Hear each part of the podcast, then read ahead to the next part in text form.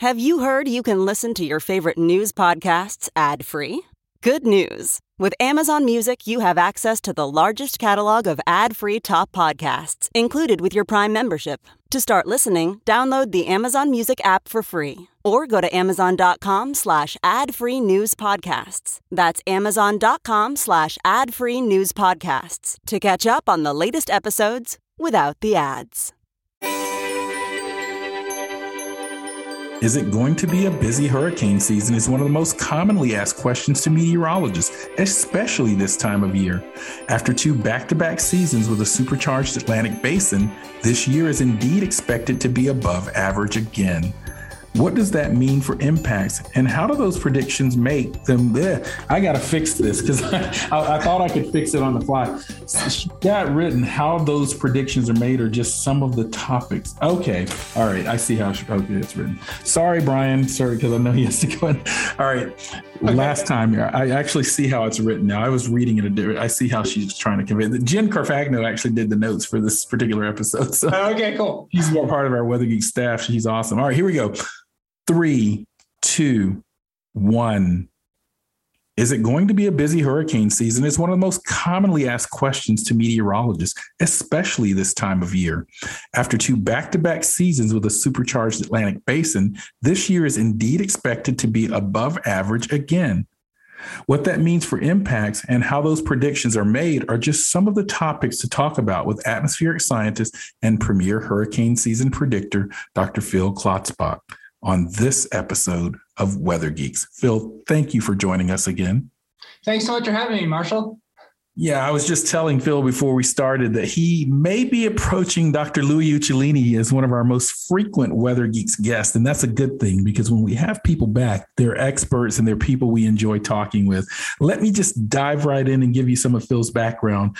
Uh, he's a research scientist at Colorado State University. Uh, got his PhD from Colorado State University in Atmospheric Sciences and a, ba- a, Bachelor of Sciences in Geography from Bridgewater State University. And I believe, and Phil, if you can correct me if you're wrong, you're still heading up or leading up the tropical weather uh, group there at Colorado State as well. Um, tell us about that group. But before you do, remind us of how you got interested in weather.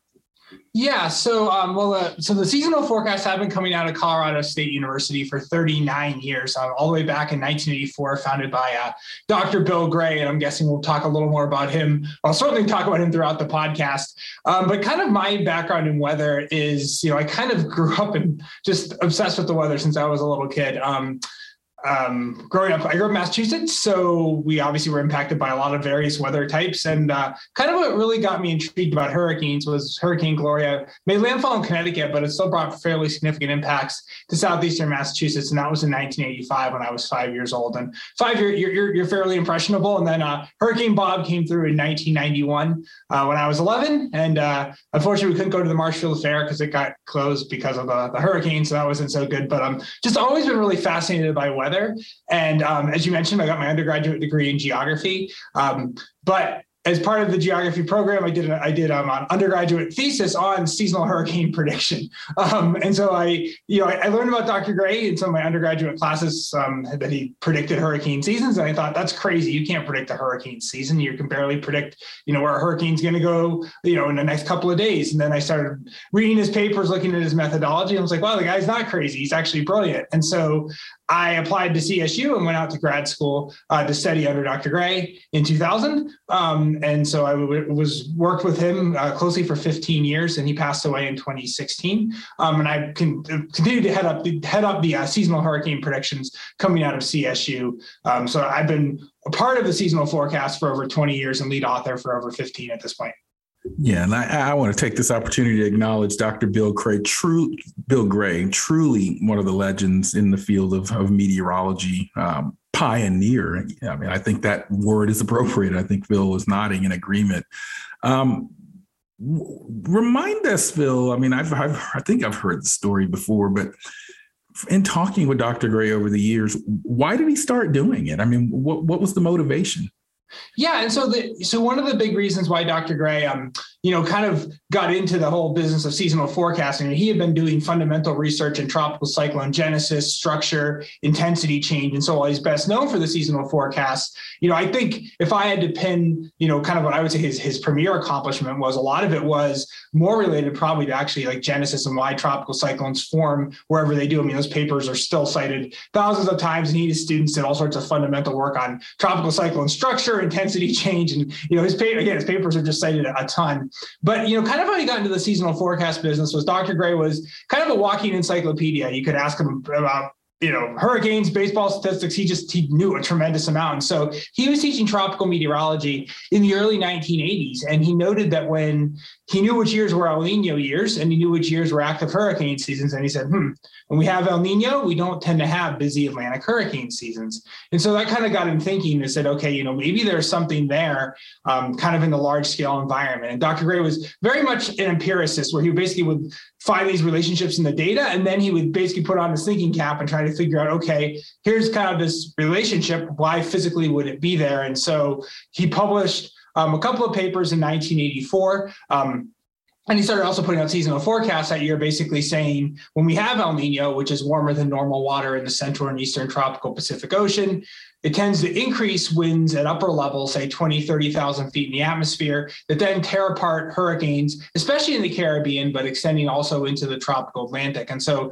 that's kind of his the first predictor that he discovered, and he had various other predictors as well. Um, and our with uh, seasonal forecasts, um, the predictors that we use, we still obviously talk a lot about El Nino, and there's a whole pile of other predictors that we use that relate to wind, pressure patterns, moisture patterns in the Atlantic, because that's what obviously drives the Atlantic. And obviously, another fundamental point is um, just what the water temperatures are like in the Atlantic. If they're warmer than normal, that provides more fuel for the developing hurricanes. I know one thing that you mentioned is that you look at aspects of the ENSO cycle, El Nino and La Nina. As we think about 2022, I mean, I, I, saw you tweet something recently about sort of still being in La Nina, and I've seen some discussion out there about what's uh, called a triple dip La Nina.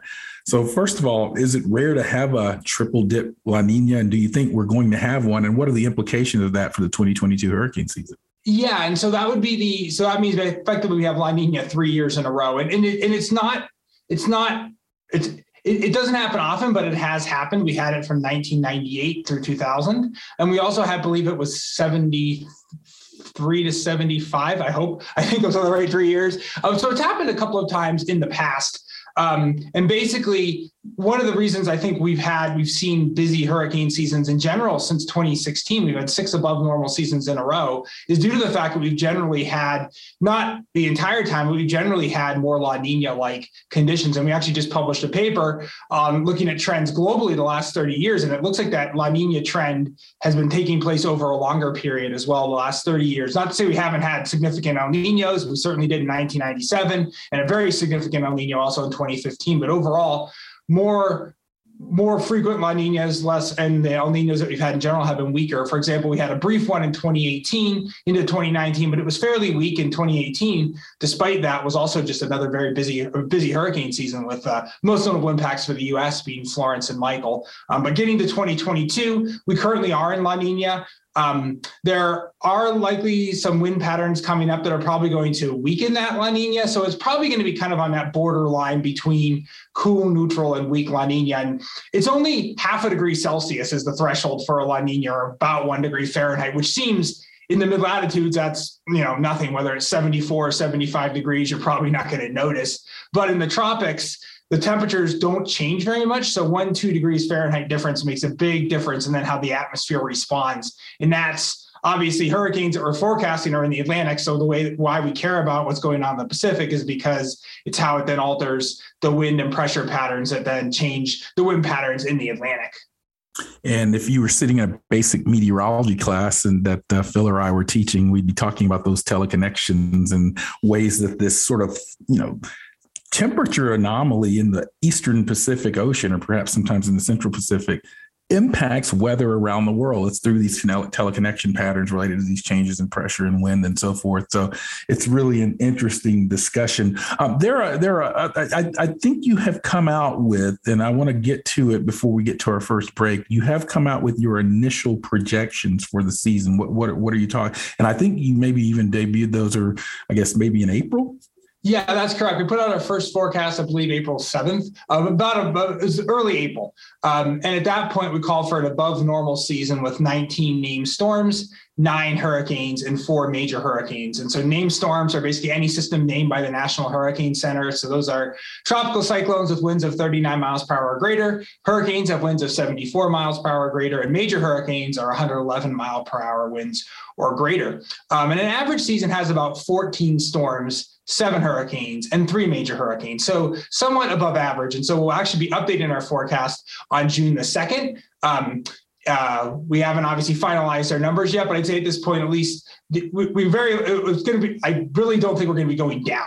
Um, if anything, we might be going up up on numbers, just given what's changed over the last six to eight weeks. And obviously, we can talk about that here. I'm sure in the next in the next few minutes too. There's just been there's been some changes in the atmosphere ocean that I think are loading the dice even more towards a potentially above normal Atlantic hurricane season.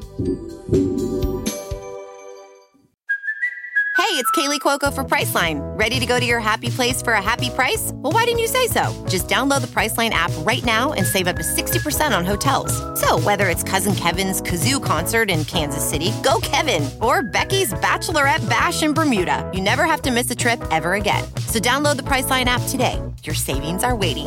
Go to your happy place for a happy price. Go to your happy price, Priceline. And we are back on the Weather Geeks podcast. I'm Dr. Marshall Shepherd from the University of Georgia, and I'm speaking with Dr. Phil Klotzbach, and we're previewing the 2022 hurricane season. And Phil just teased teased us a little bit because in their initial projections, they've already talked about an above a normal season. And it sounds like since the early April uh, release, there are some things that have changed in the atmosphere and the ocean that maybe suggest at least a possible uptick. What are some of those things you're seeing?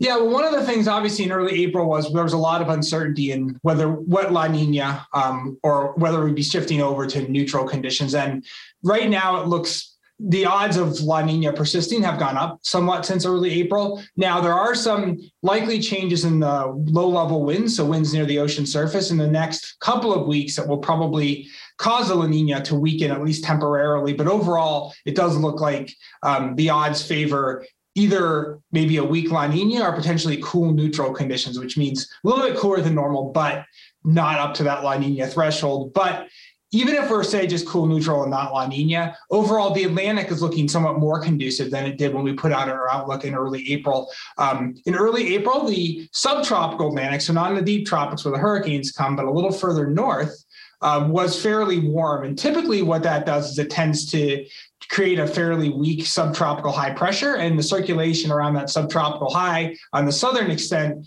basically if you have a weaker high that basically means weaker trade winds weaker low level winds blowing across the tropical atlantic and those weaker winds cause less mixing and churning up of the ocean surface which then leads to the tropical atlantic warming up faster than normal. We have seen that. So in early april it was a little bit colder than normal. Now it's a little bit warmer than normal.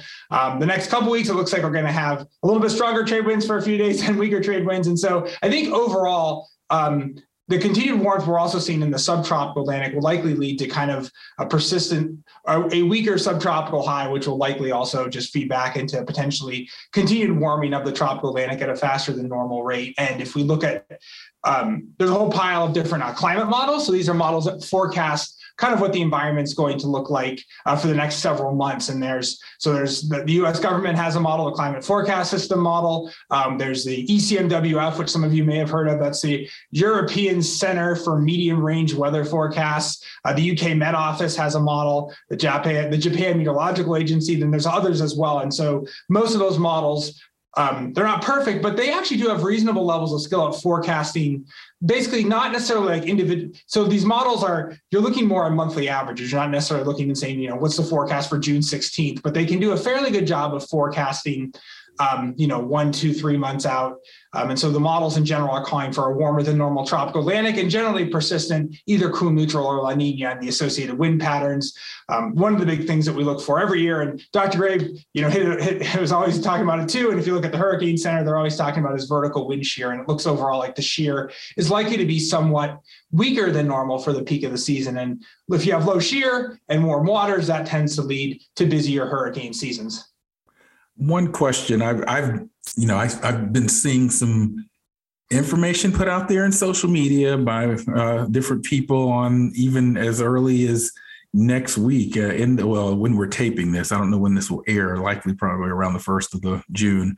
But i've been seeing rumblings of something in at least one of the models for late may. Um, but we, off, we often caution and i'm going to caution again about people putting out deterministic or specific information too far in advance. But are there any signals in your seasonal projections that kind of give a clue about whether we'll have early season activity or uh, is there any fidelity with that? Yeah, and so there have been some model indications, especially from the global forecast system model from the U.S. Um, been trying to spin something up in the Western Caribbean, potentially going up into the Gulf of Mexico. Um, as of today, the models kind of back off on that, and the um, so especially when it comes to tropical cyclone genesis, so storms forming, models so there's basically, as you mentioned, there's deterministic models, which are run at really, really high resolution. Um, basically, so so we have a very they're very fine grids. So you're talking you can run them on like 10, 20 kilometer grids. Um, but we also for for Genesis, I'd say it's better to look at some of the ensemble guidance, which will give you kind of because if, if you run one run of the model, it's either going to develop a storm or not. Whereas if you have ensembles, you can kind of see a better idea of like what the odds are of that storm forming.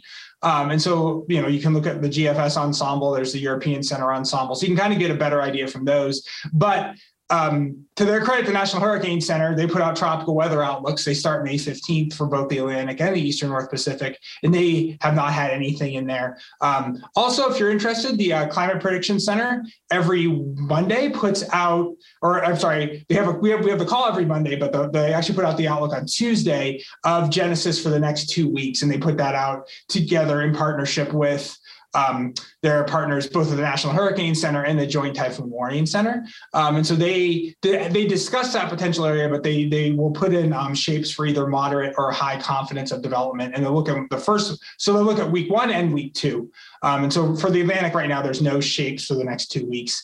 Um, but certainly, you know, the hurricane season uh, officially starts June 1st. We have we do occasionally get storms prior to the start of the hurricane season, even in late May. Um, but at least at this point, there's no there's nothing you know imminently on the radar. Although certainly, you know, I'm definitely watching that particular area. But at this point, it looks like it may actually drift into the eastern North Pacific and potentially develop there in about a week to ten days. But um, forecasting Genesis is, is a really hard problem, and it's still something. We just had the American Meteorological Society's Hurricanes and Tropical Meteorology Conference, and you know I was really blown away because we haven't had that conference in person in four years, and just seeing some of the, the the, developments that have been done. But Genesis is still is still a really hard problem. Yeah, it was really neat. I didn't get a chance to make it to that conference. I actually, uh, in a previous iteration, prior pre COVID, we actually were going to come down and present some findings from some of our work um, but was not able to make it. Uh, Jen Carfagno, who's uh, one of our Weather Geeks team and also on-camera meteorologist at the Weather Channel, wanted me to ask you about analogs. Uh, how important are analog seasons to what you do? Yeah, so we do a variety of different techniques to come up with our forecast. So the first technique that we use is basically a statistical model, and that's pretty much very similar to what Dr. Gray would have used in the early 1980s, whereby we basically say, okay, which regions in the atmosphere and ocean? So say, okay, the June forecast is coming up. Um, so which regions in the atmosphere and ocean in April and May worked well at forecasting historical hurricane seasons? Um, and so we find certain regions, uh, both in the Atlantic and in the Pacific, related to, you know, the Atlantic overall circulation patterns, as well as what's going on with El Nino. Um, another another technique that we use now that Dr. Gray couldn't have done in the early 1980s because climate models basically were non-existent is we use climate model forecasts of the environment in the future.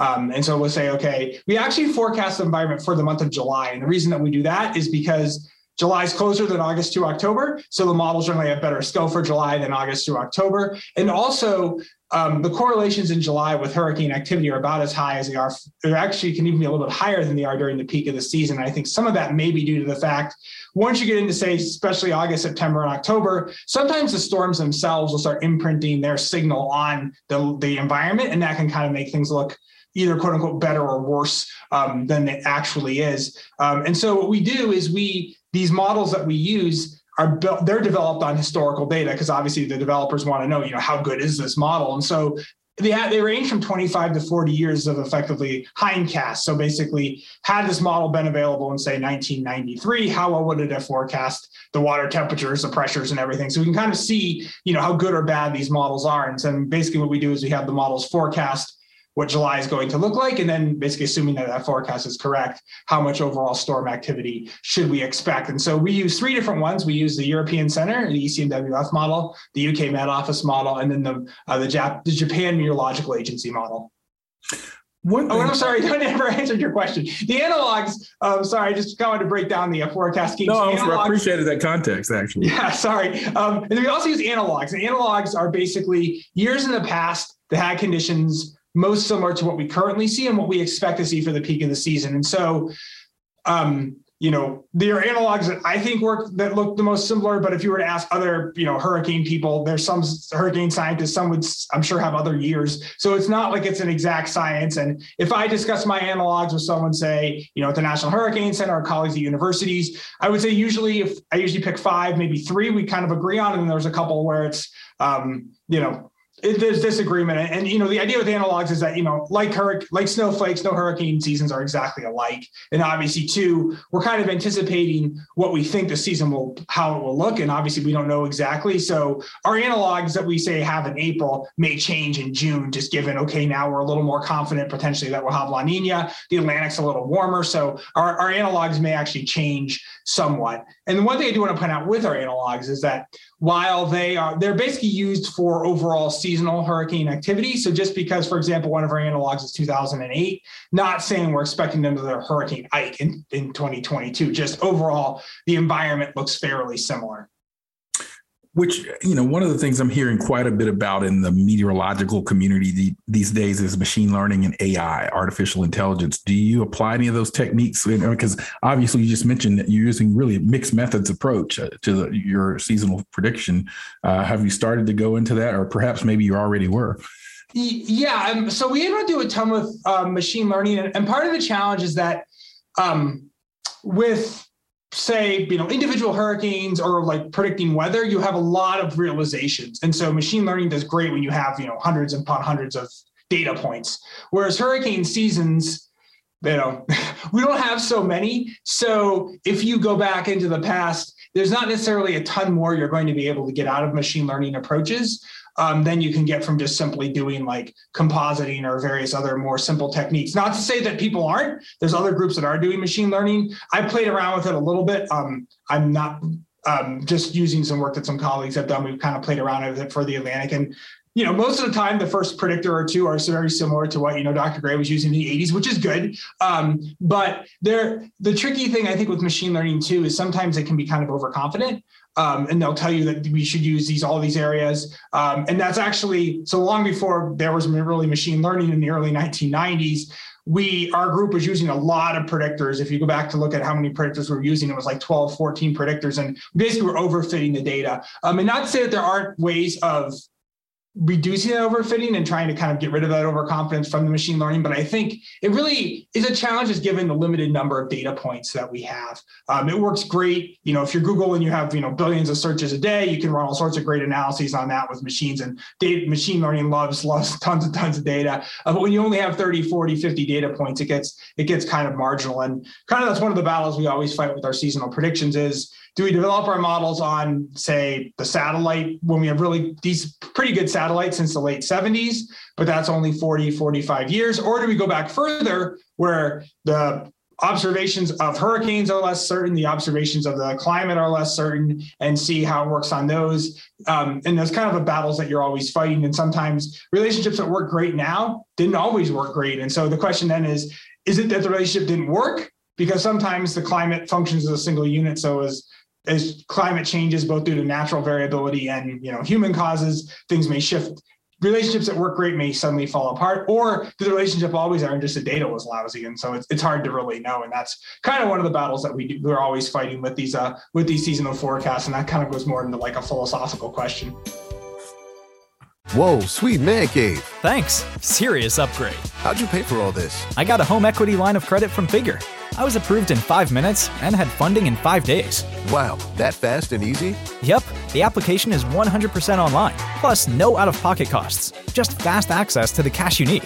How do I get started? Go to figure.com and get that serious upgrade. Figure Lending LLC, DBA Figure, Equal Opportunity Lender, NMLS 1717824. Terms and conditions apply. Visit figure.com for more information. For licensing information, go to www.nmlsconsumeraccess.org. So we're back with Dr. Phil Klotzbach. I'm Marshall Shepherd from University of Georgia.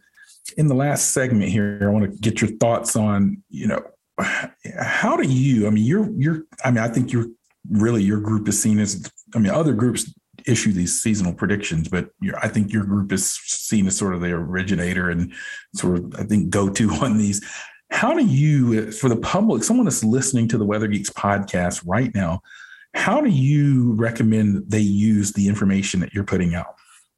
Yeah. Um, so, you know, as, as, you mentioned, there are a bunch of groups doing seasonal forecasts. Um, CSU is the first, uh, but there are, we actually have a website, um, seasonalhurricanepredictions.org, which is a website that um, our group combined with the Bar- the Barcelona Supercomputing Center is the one who really kind of spearheaded it, and, and then our group also contributed to it. Um, developed this website where we have all the different groups that do seasonal forecasts displayed, and there's about I think 26, 27 groups now on the website. So if you go there, you'll see not all the groups have done their first forecast yet, but you can kind of see, you know, the spread of the forecast. And there are different methodologies. Um, there are machine learning groups. There are groups that just use climate models. There's groups that use just statistics. And there's a lot of groups kind of like ours that do a whole hodgepodge of different approaches.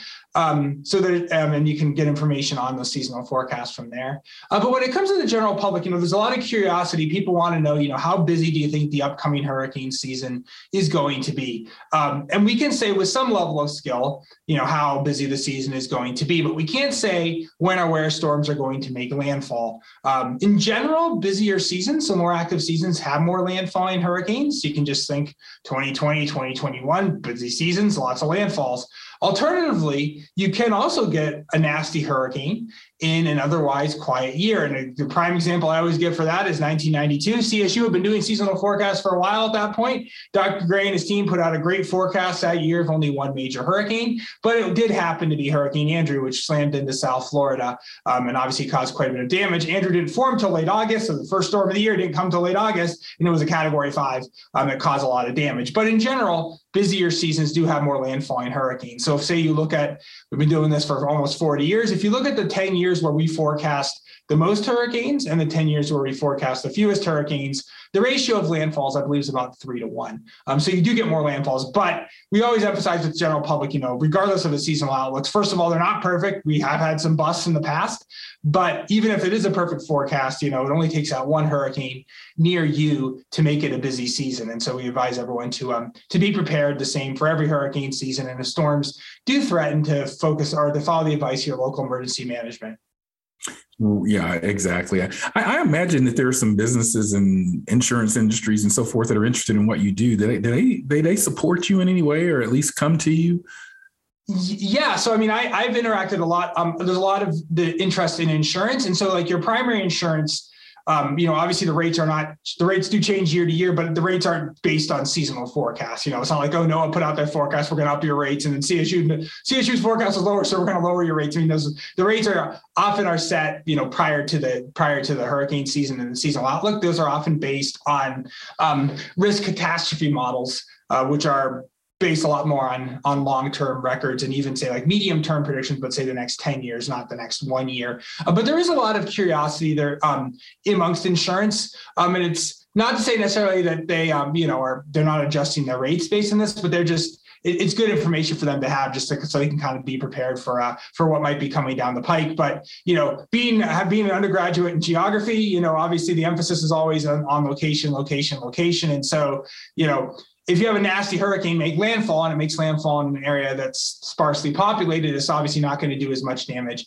as that same hurricane in a densely populated area. And you know, we could see that with Hurricane Ida last year. Obviously, Hurricane Ida was the most damaging hurricane of the year, total price tag about 75 billion, about 60 billion in Louisiana. However, had Ida gone, you know, 20 miles farther to the east, the core of its winds gone directly over the New Orleans metropolitan area. Um, I saw I actually the AMS Tropical Meteorology Conference was in New Orleans last week, and I saw there's still quite a few blue tarps on the west side of town, but had that had the core of those strongest winds gone directly over the whole metropolitan area, obviously the price tag from that would have been a lot worse. And that's obviously something we can't say, you know, months in advance. And obviously, even just even with the great forecast that we have now, we can't even say, you know, storms track within you know 50 miles is about as good as we can get at say like a one day lead time. Uh, in, in your methodologies are you accounting for the possibility or changes that we're seeing related to broader climate changes? Have you had to adjust anything about what you're doing?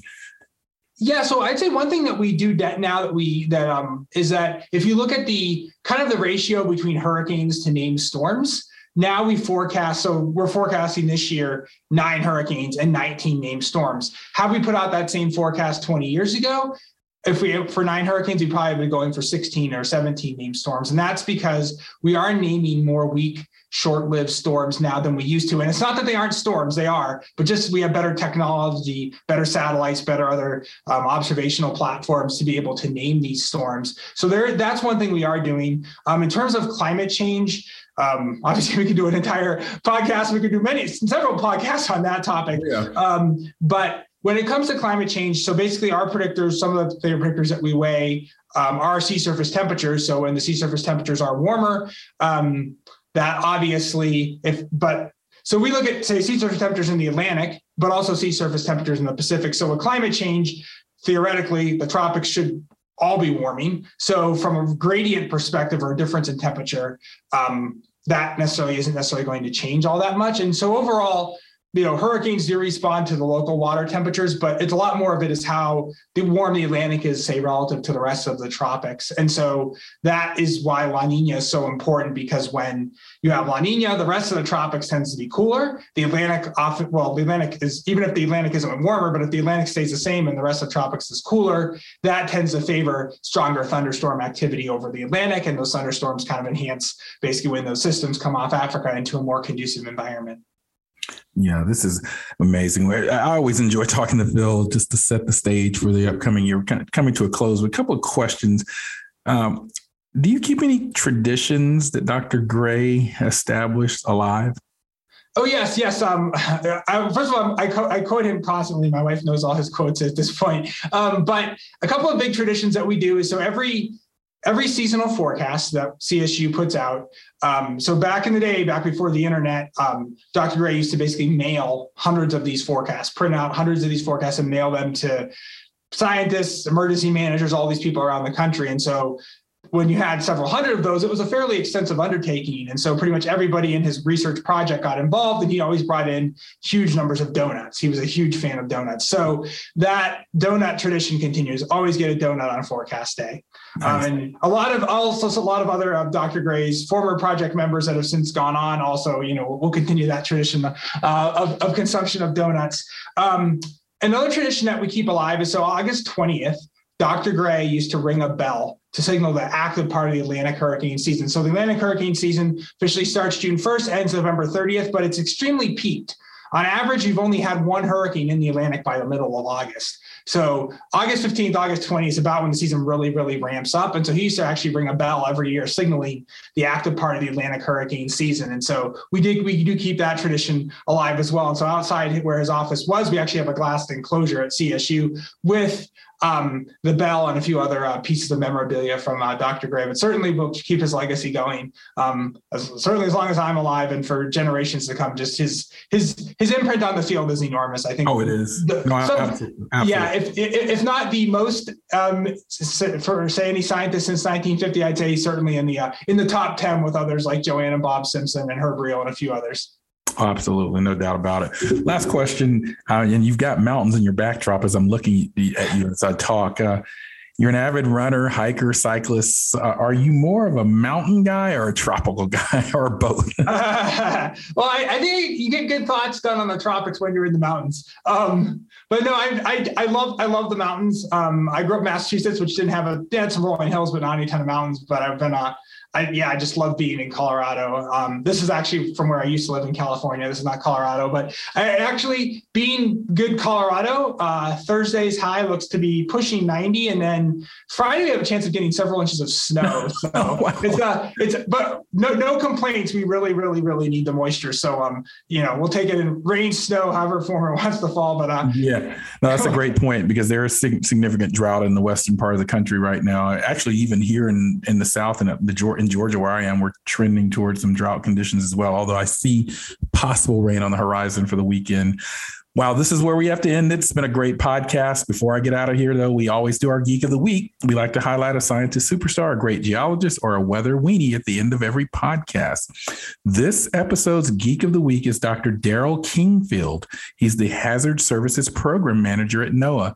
Darrel's most memorable weather event was the May 10, 2011 tornado that hit East Norman, Oklahoma he was actually at Vortex 2 at the time. Uh, he remembers it ripping the roof off of his condo and scaring his roommate's dog. Dr. Kingfield was nominated because beyond his love for storm chasing and scientific field work, back when he had time to do both, he heads the program that Na- uh, National Weather Service forecasters use to issue the nation's watches, warnings, and advisories. And he's helping to streamline the process and discover new ways to warn and communicate. Now, if someone you know would be a deserving candidate for our next Geek of the Week, check out our social media pages. And speaking of that, Phil, where can people find you on social media? Yeah, so um, on social media, I'm on Twitter at um, at Phil Klotzbach. Um, I signed up for Twitter long before I thought I'd be doing much on there, so it's not the easiest one, but um, just it's at then Phil, my first name, and then my last name Klotzbach. And uh, I post um, I post a ton of weather stuff, and then I post uh, you'll see some outdoor pictures as well. Um, yeah, especially as we get towards uh, the, the, really pretty season in the mountains. he's definitely on lockdown on my list this time of year for following, and I highly recommend you do the same. Thank you so much for joining on this episode of Weather Geeks. Thank you so much. And I'm Dr. Marshall Shepherd from the University of Georgia, and we'll see you next time.